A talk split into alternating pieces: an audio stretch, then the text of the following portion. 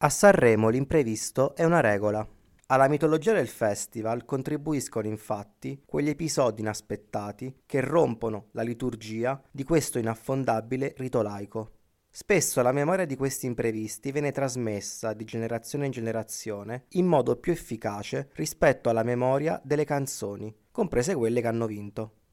Uno dei primi casi si verifica nel 1966, quando Carla Puccini, valletta di Mike Bongiorno, sviene sul palco del Casino. In realtà è una finzione, architettata da uno degli autori del festival, Renzo Arbore. In ogni caso Mike, dopo aver osservato lo svenimento, continua imperterrito il programma come se niente fosse.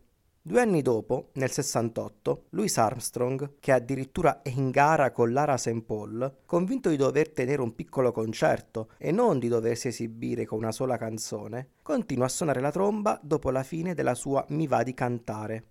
Ciao! Stasera con me, mi va di cantare, e così Pippo Baudo, alla sua prima conduzione del festival, è costretto a portarlo via di peso dal palco. Per Pippo Baudo è solo il primo di tanti imprevisti, tant'è che molti ipotizzano che, insomma, forse c'è la sua mano dietro certe improvvisate.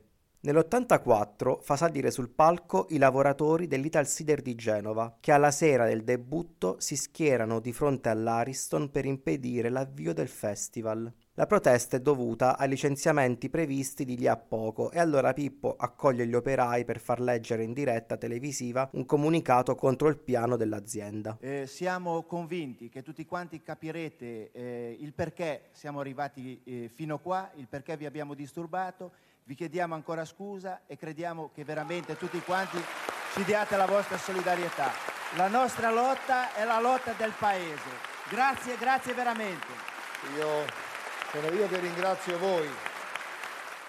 Nel 92 il disturbatore seriale Mario Appignani, famoso con lo pseudonimo Cavallo Pazzo, irrompe sul palco gridando Benvenuti alla prima serata. Pazzo, questo festival è truccato! Per piacere, questo festival eccolo. è truccato e lo vince! E lo vince Fausto Leali! Lo vince Fausto Leali! E dai, e ci siamo un'altra volta, dai. Cavallo Pazzo è un abitué. Qualche mese prima, alla cerimonia di premiazione della mostra di Venezia, ha compiuto una prodezza simile. No, a questo punto qualcuno penserà che questo signore sia un mio scritturato. Me lo porto dietro per tutte le mie manifestazioni come accompagnatore ufficiale. Alla fine però il festival lo vince Luca Barbarossa. Nel 95 un certo Pino Pagano si siede sul bordo della galleria dell'Ariston, minacciando di volersi suicidare. Scusate, fatemi, fatemi andare su, un momento voglio andare a parlare io personalmente con lui. Fatemi passare, fatemi passare un momento. San Pippo si fionda in galleria, blocca l'aspirante suicida, lo abbraccia, lo conforta, Pagano piange, il pubblico applaude. Così non succede niente. Pippo, ti voglio bene, sono giusto mio Io figlio. ti prego che ti, ti aiuterò. Me lo prometti? Non te lo prometto. Mi fai restare? Te lo prometto, vieni qui. Mi fai restare, mi fai? Non ti faccio arrestare per niente, tu vieni con me. Stai Mi tranquillo. fido della tua parola. La mia parola d'onore. Vieni.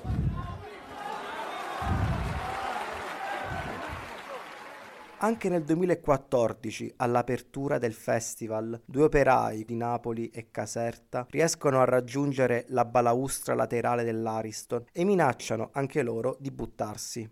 Non faccia sciocchezze! No, fa... Vengono fermati. Fabio Fazio, che presenta, legge sul palco un messaggio degli operai per dare visibilità alla protesta. Il più recente degli imprevisti è anche uno dei più clamorosi. È il 2020 quando Morgan trasforma il testo della canzone Sincero in una invettiva contro il suo compagno in scena, il povero Bugo, che abbandona il palco guadagnandosi la squalifica dalla gara. Che succede? L'imprevisto diventa meme, tormentone ed entra di diritto nella storia del festival. Ma ce ne sono tanti altri di imprevisti. Da Vasco Rossi che lascia il palco mentre il playback continua a suonare, a Maurizio Crozza contestato dal pubblico per certe battute su Berlusconi. Ma forse nessun imprevisto è esplosivo e dirompente come quello del Sanremo 2010. Io non ho mai visto l'orchestra buttare gli spartiti! Mai visto! Ma che è? Questo è Sanremo Italia, un podcast ideato e scritto da Lorenzo Ciofani, che sono io. Buonasera e benvenuti. A condurre il sessantesimo Festival della canzone italiana è Antonella Clerici.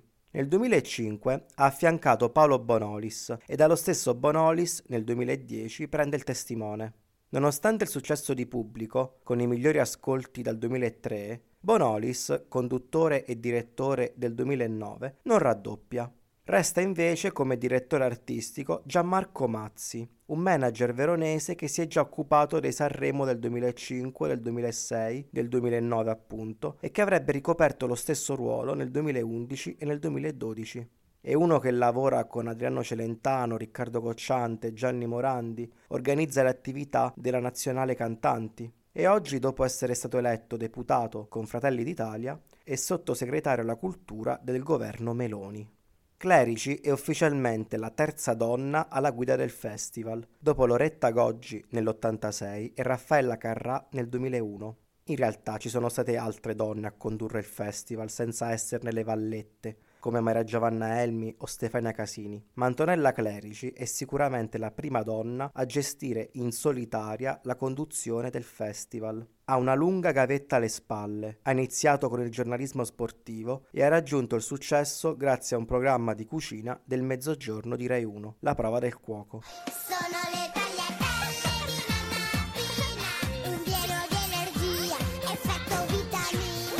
Il 18 dicembre 2009 viene divulgata la lista dei cantanti in gara e ce n'è per tutti. Quattro di loro hanno già vinto un Sanremo, Toto Cutugno, Povia, Simone Cristicchi ed Enrico Ruggeri, che ne ha vinti ben due.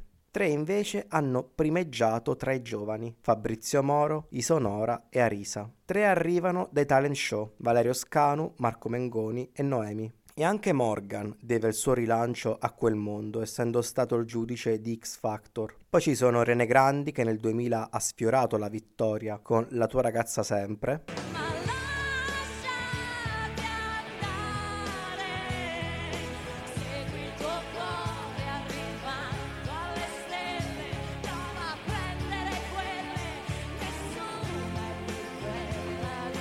E Malika Yan, rivelazione tra i giovani del 2009 con Come foglie.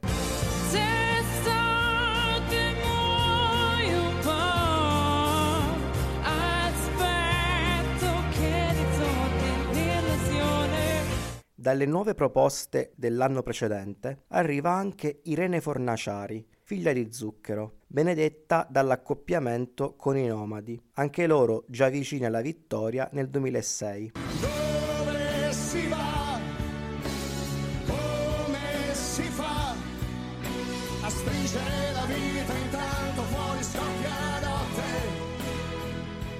E poi c'è Nino D'Angelo, uno che a Sanremo ha regalato un capolavoro.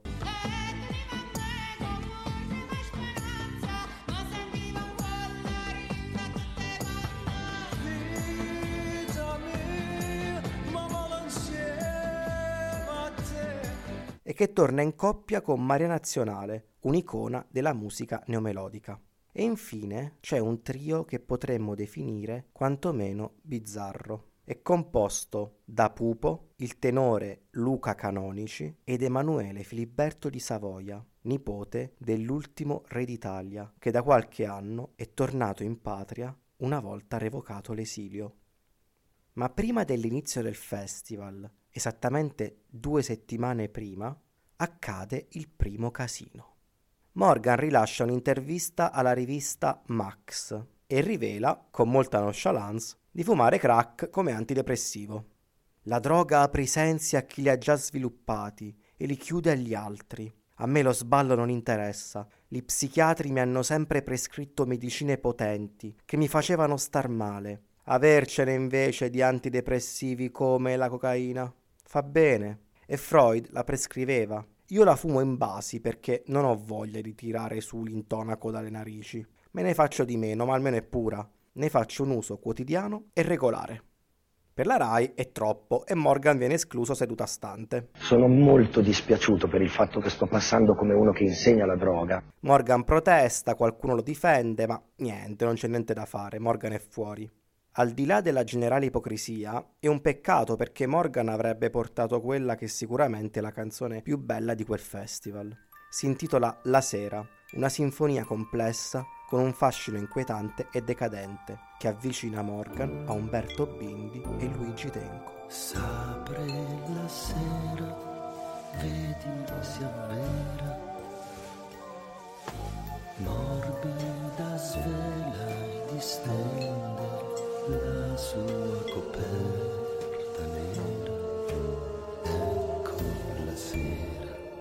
Superata la tempesta Morgan, inizia il festival. Il pubblico sembra apprezzare. Antonella non rinuncia a quella sua cifra un po' surreale e un po' concreta, muovendosi sul palco come una spiritosa bomboniera. Tra i super ospiti ci sono Susan Boyle, Dita Von Teese, Rania di Giordania, Jennifer Lopez, Bob Sinclair, i Tokyo Hotel. Per festeggiare il sessantesimo anniversario arrivano i pesi massimi. Elisa, Fiorella Mannoia, Miguel Bosé e Massimo Ranieri che infiamma l'Ariston con una versione memorabile di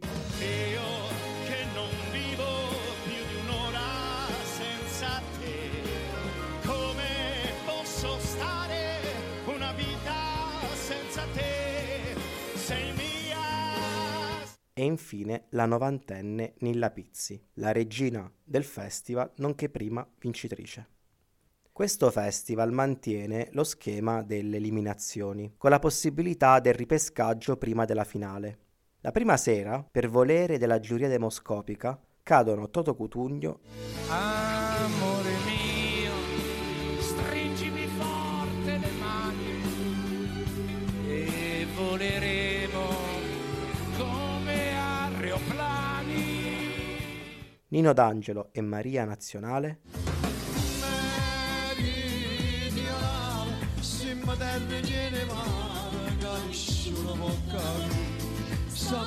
sta male. e il trio Pupo, Canonici e Filiberto. Nella seconda, la demoscopica mette fuori gioco Valerio Scanu e i Sonora.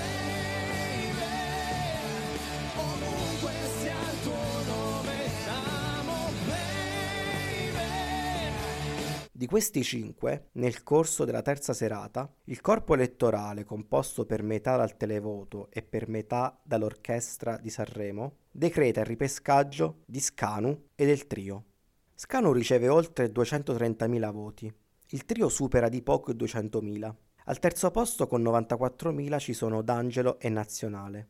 Uno scarto notevole di oltre 100.000 voti separa il secondo dal terzo. Poi alla quarta, sempre in seguito all'accorpamento del voto tra televoto e orchestra, escono Enrico Ruggeri Ogni donna un paio d'ali, chiuse dentro sé. e Fabrizio Moro. Questa è la mia vita, non è una prigione, perché la mia vita è una grande occasione. i meno votati dal pubblico. Scanu, che canta nel duetto previsto dal regolamento insieme ad Alessandra Moroso, ottiene 110.000 voti. Hanno appena partecipato ad Amici, il talent di Maria De Filippi. Lei ha vinto e lui ha fatto secondo. Sono amatissimi dal pubblico più giovane, abituato a sostenerli appunto tramite il televoto. Non sorprende quindi che Scanu sia così forte. Senza dimenticare che un anno prima a vincere Sanremo, in modo schiacciante, è stato Marco Carta, un altro vincitore di Amici. Scanu porta una canzone d'amore senza infamia e senza lode, scritta da un altro ex di Amici, Pier Davide Carone, e che entra negli annali per una di quelle frasi tormentone che restano appiccicate nella memoria. Come se un giorno freddo in pieno inverno nudi non avessimo poi tanto freddo perché noi coperti sotto il mare a far l'amore in tutti i modi, in tutti i luoghi, in tutti i laghi, in tutto il mondo, l'universo, l'universo, l'universo. È la fase di massima gloria dei talent musicali. I cantanti vendono dischi, creano comunità, vincono Sanremo. Nella quarta serata si piazza un gradino sotto Scanu e il trio Marco Mengoni, il vincitore in carica di X Factor, il talent concorrente di Amici, la risposta della RAI a De Filippi. Il televoto dimostra anche il minore impatto pop del programma.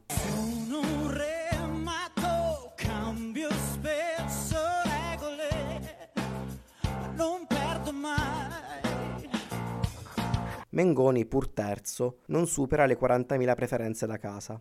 Sono comunque più di quelle ottenute da Povia, una meteora che nel 2009 ha fatto secondo con un pezzo imbarazzante e ora incassa meno di 25.000 voti per una tremenda canzone sull'eutanasia.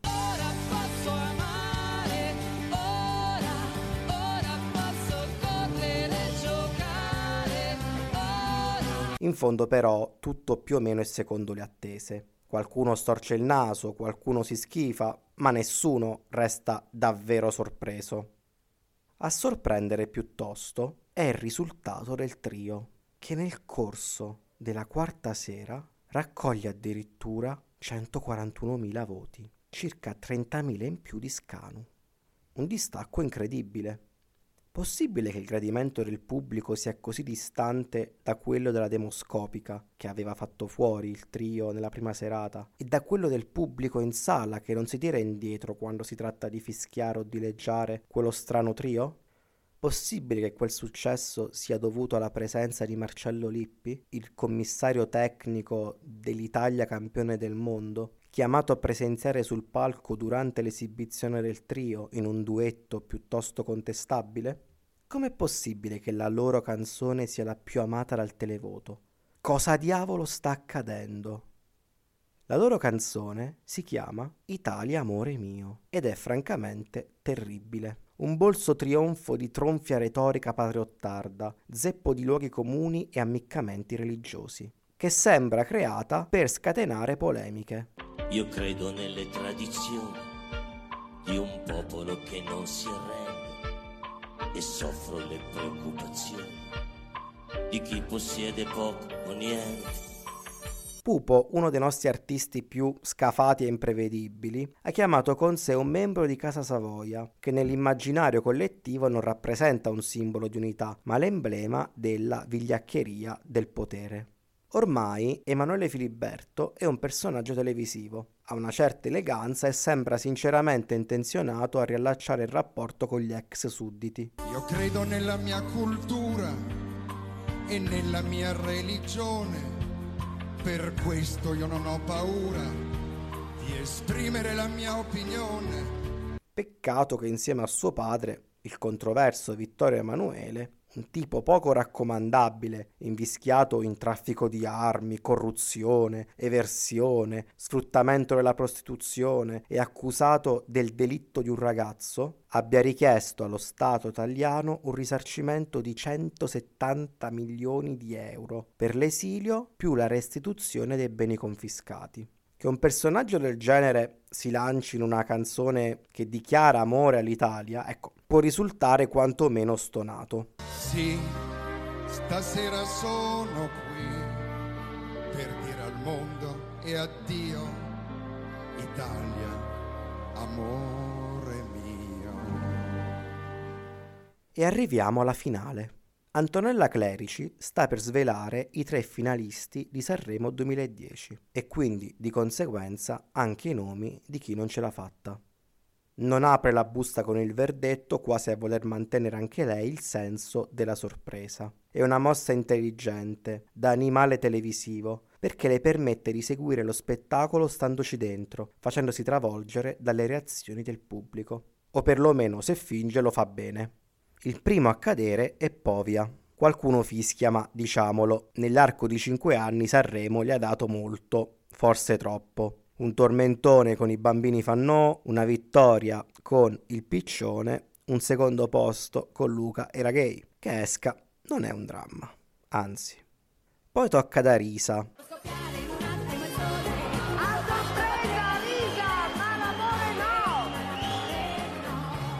che si presenta con le sorelle Marinetti, un trio en travesti. Arisa è la vincitrice in carica dei giovani. Ha vinto con sincerità. Sincerità,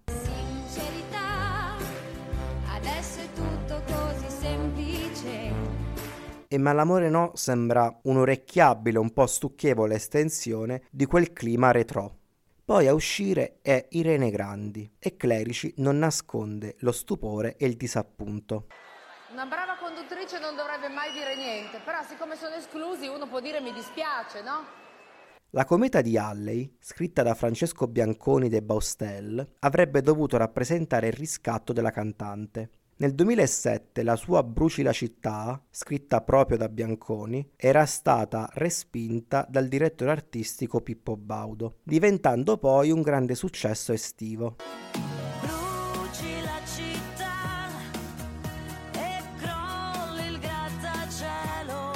Il brano, un indie rock elegante, dal lessico ricercato e con lo spirito melanconico, non trova il favore del televoto, ma è uno dei più belli dell'intera annata.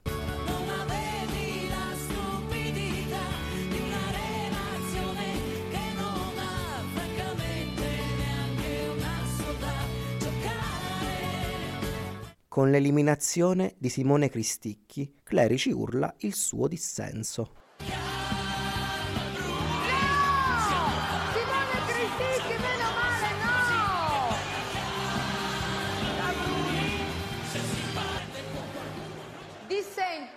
Anch'io, come il pubblico, la canzone di Cristicchi è molto carina.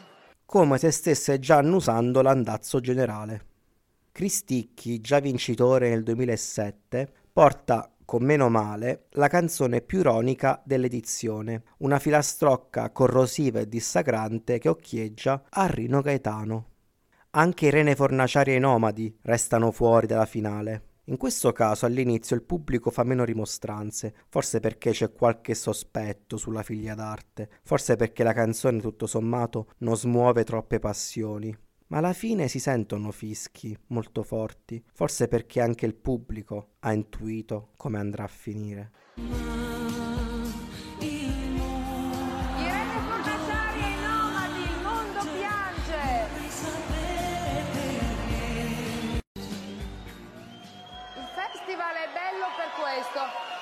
Divide, perché i miei gusti non sono i tuoi gusti, non sono i suoi, non sono quelli dell'orchestra, è così. Però chi vota, chi dà il proprio voto poi a casa ha ragione. Quando riecheggia la voce eterea di Malika Yan, l'Ariston esplode.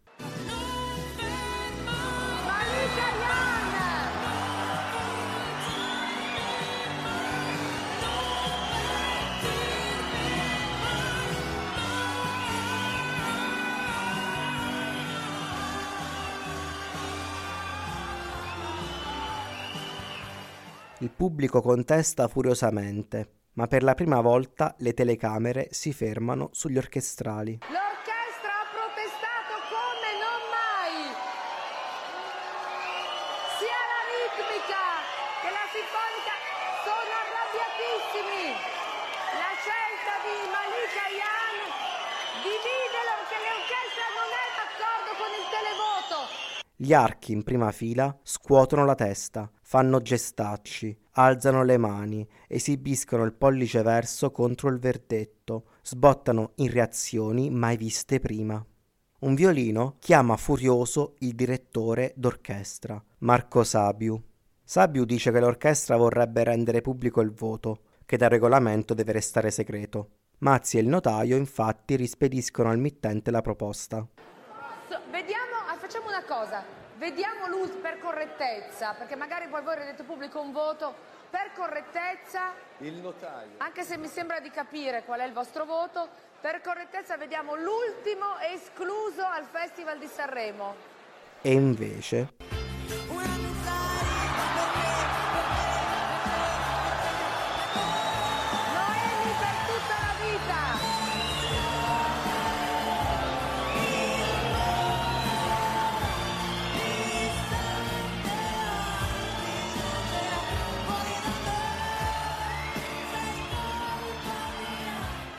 è il caos, il caos più totale. Io non ho mai visto l'orchestra buttare gli spartiti! Mai visto! Ma che è? Gli orchestrali accartocciano gli spartiti e li lanciano in aria. Il pubblico urla, fischia, contesta. Antonella gestisce a fatica, cerca di difendere il televoto, tenta di placare gli animi, ma è difficile arginare un pubblico che urla. L'orchestra aspetta i cadaveri, lascia che siano gli spettatori in sala a manifestare il disappunto, che a onor del vero ha a che fare con il disagio, almeno per quanto riguarda un finalista. Non è Marco Mengoni con Credimi ancora. e non è Valerio Scanu per tutte le volte che... è il trio a scatenare pubblico e orchestrali. Pupo, Emanuele Filiberto, Luca Canonici con Italia.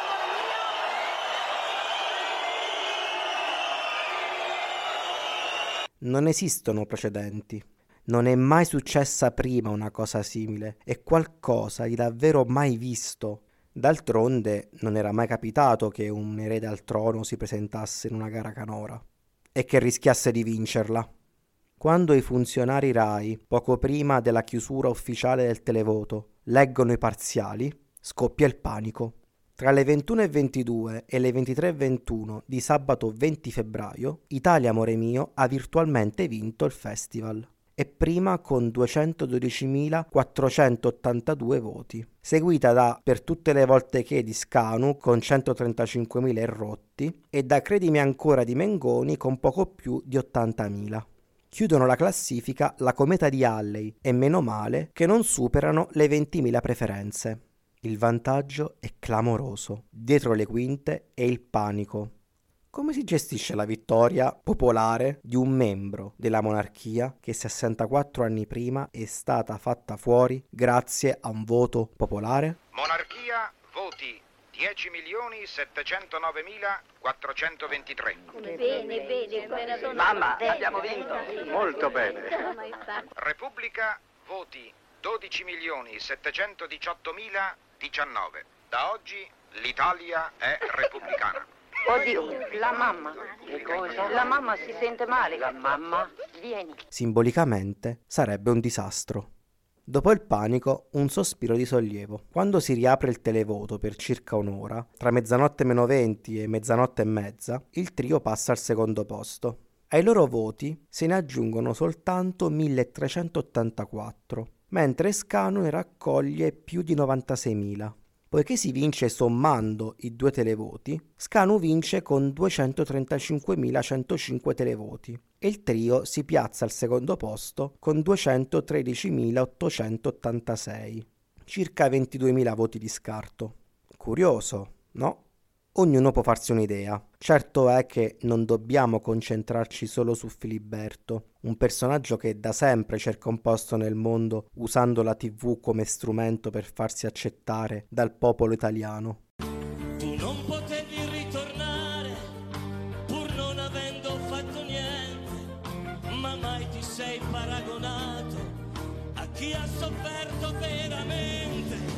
No, dobbiamo focalizzare l'attenzione su Pupo. Per Pupo, al secolo Enzo Ghinazzi, famoso per Su di noi, con cui ha fatto terzo a Sanremo 80,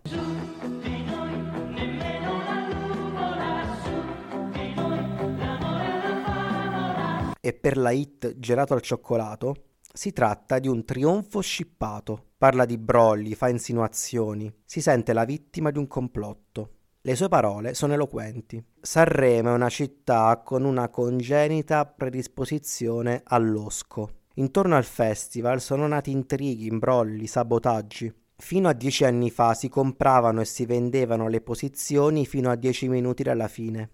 Oggi forse si usano trucchetti diversi, si modifica la scaletta per avvantaggiare qualcuno, si tenta di condizionare il televoto, ma non di più.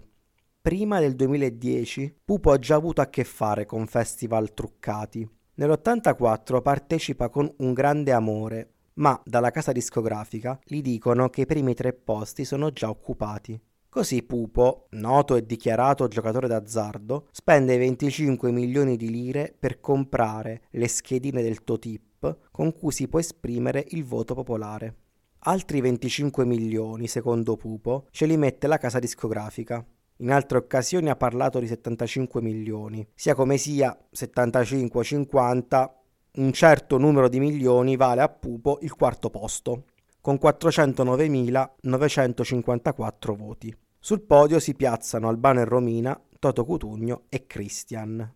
Quando racconta questa storia, clamorosa, succede il panico e Pupo, per evitare accuse di inquinamento della gara, è costretto a rimangiarsi tutto, divulgando una lettera patetica in cui nega ogni dichiarazione. Ma perché Pupo racconta questa storia? Per amor di riflettori? Per dimostrare l'intramontabile corruttibilità del sistema? Oppure vuole lanciare segnali, non si capisce bene a chi o cosa? Il televoto è il voto popolare, quindi è la gente da casa che ha votato i tre finalisti. Non siamo noi, esiste, esistono delle regole, esiste televoto che è del popolo sovrano.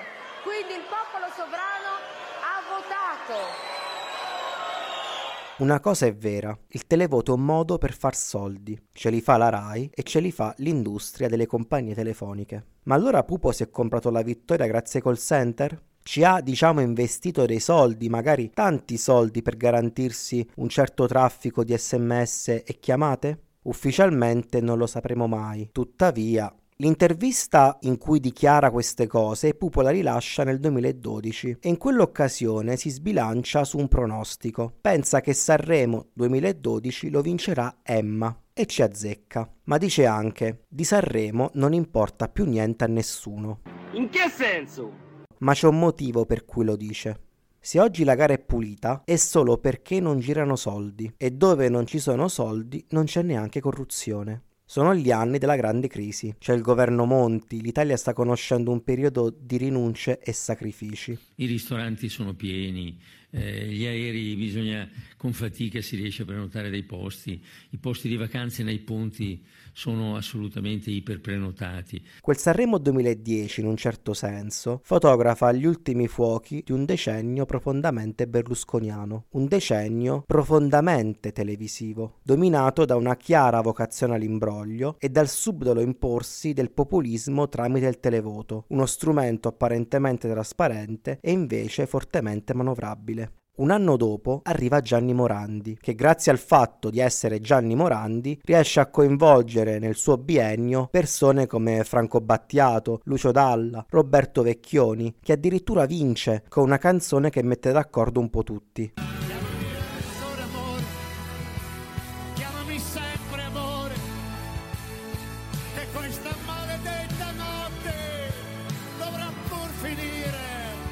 E vince anche perché cambia il metodo di voto. Si tratta di una media e non dell'accumulo dei voti della demoscopica, del televoto e dell'orchestra. E così gli artisti, tutelati da Morandi, uno di loro, si sentono più protetti e tornano più volentieri all'Ariston. Dai festival di Morandi le cose cambiano, fino all'apogeo della gestione Amadeus. Ma in fondo, senza quell'orchestra in rivolta, senza quegli spartiti accartocciati e lanciati in aria, senza quei boati, Sanremo non sarebbe mai rinato.